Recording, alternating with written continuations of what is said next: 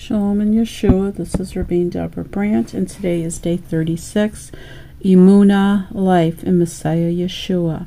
Bless Yahweh Elohim, O my soul. Meditation verse Psalm 103:1 of David. Bless Adonai, O my soul, and all that is within me. Bless his holy name. The word bless is the Hebrew word barak, a, a verb meaning to bless, kneel, salute, or greet. The verb derives from the noun knee and perhaps suggests the bending of the knee in blessing.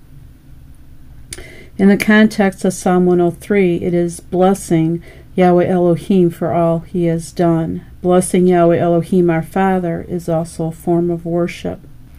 Psalm 103 of David or David, Bless Adonai, O my soul, and all that is within me. Bless his holy name. Bless Adonai, O my soul, and forget not all his benefits. He forgives all your iniquity. He heals all your diseases. He redeems your life from the pit. He crowns you with loving kindness and compassion. He satisfies your years with good things, so that your youth is renewed like an eagle. Adonai executes justice, judgments for all who are oppressed. He made his ways known to Moses and his deeds to the children of Israel. Adonai is compassionate and gracious, slow to anger, and plentiful in mercy. He will not always accuse, nor will he keep his anger forever. He has not treated us according to our sins, or repaid us according to our iniquities. For as high are, are, as the heavens are above the earth, so great is his mercy for those who fear him. As far as the east is from the west, so far he has removed transgressions from us. As the Father has compassion on his children, so Adonai has compassion on those who fear him. For he knows our frame, he remembers that we are but dust. As for man, his days are like grass. He flourishes like a flower of the field, but when the wind blows over it, it is gone, and its place is no longer known. But the mercy of Adonai is from everlasting to everlasting, and those who revere him, his righteousness to children's children, to those who keep his covenant, who remember to observe his instructions. Adonai has set up his throne in the heavens, and he rules over all. Bless Adonai, you angels of his, mighty in strength, performing his word upon hearing the utterance of his word. Bless Adonai, all you armies, his servants who do his will. Bless Adonai, all his works everywhere in his dominion. Bless Adonai, O my soul. Hallelujah. The word hallelujah means praise to Yah. It is one of the Hebrew words that most Christians are familiar with, even if they do not know Hebrew. This word is used 23 times in the book of Psalms or Tehillim and four times in the book of Revelation. The root is the word halal, which means to praise. Psalm 106:48 Blessed be Adonai, the God of Israel, from everlasting to everlasting. Let all the people say Amen. Hallelujah. Psalm 111:1 Hallelujah. I praise Adonai with all my heart in the company in the congregation of the upright.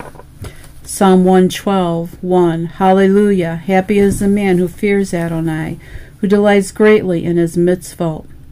Psalm 113:1 Hallelujah! Praise, O servants of Adonai! Praise the name of Adonai!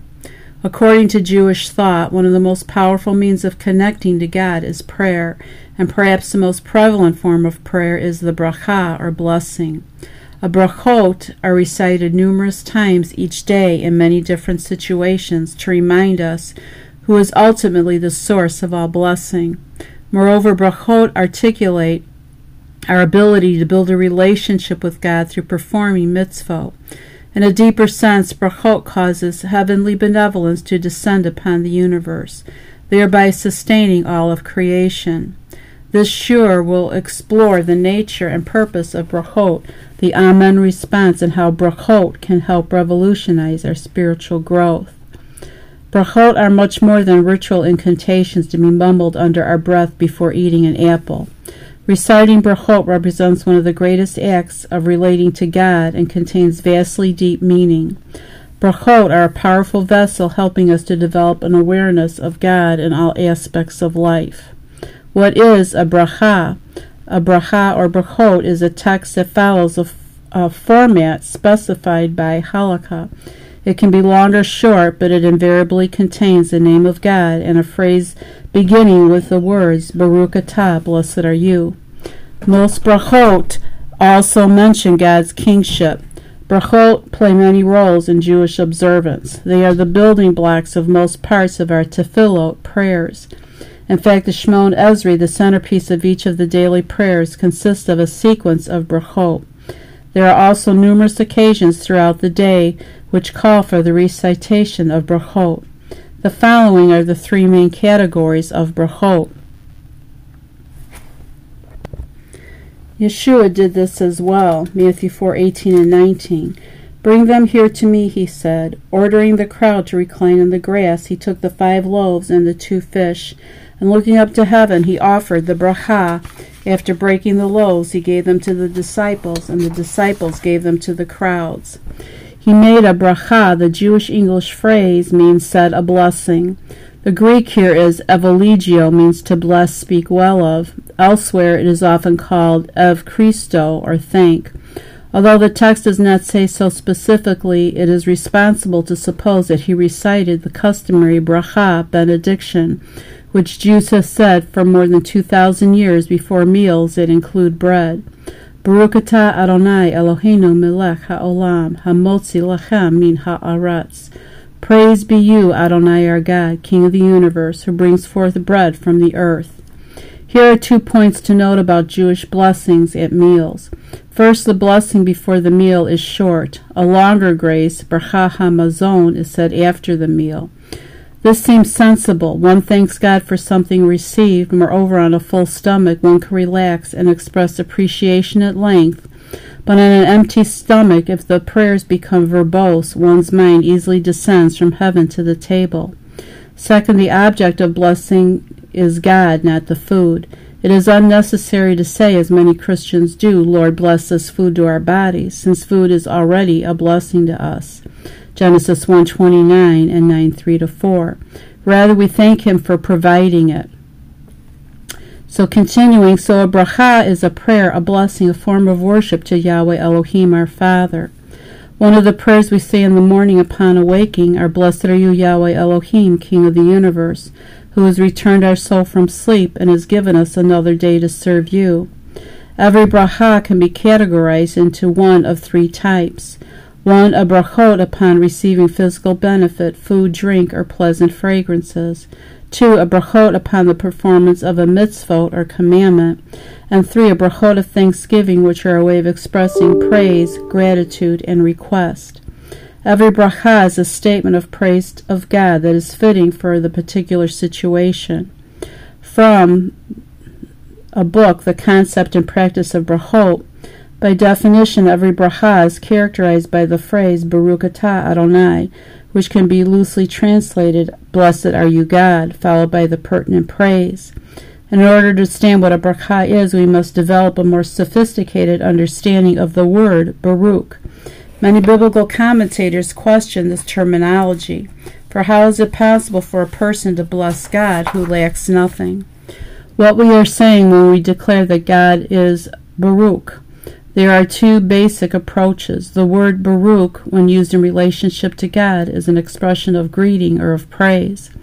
Baruch atah Adonai, or Yahweh Elohim, meaning you are the source of all blessing.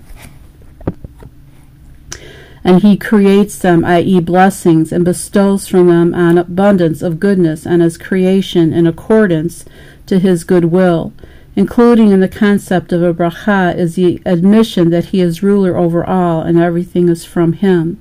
As it says in the Talmud, a person must bless God on the bad just as he must bless him for the good. For the word bracha comes from the word bricha, reservoirs of water, the source of everything. The expression Baruch means multiplicity and abundance. When you eat and are satisfied, you must therefore bless God your Lord for the good land that he has given you. The rabbis taught, Where is the saying of grace intimated in the Torah? In the verse Devarim 8. And you shall eat and be satisfied and blessed, signifies the benediction of who feeds, the Lord thy God, signifies the benediction of Zimmun, invitation. For the land signifies the blessing for the land. The good signifies who builds Jerusalem. Psalm 103:1 Bless Adonai, O my soul, and all that is within me. Bless his holy name. Shalom and Yeshua.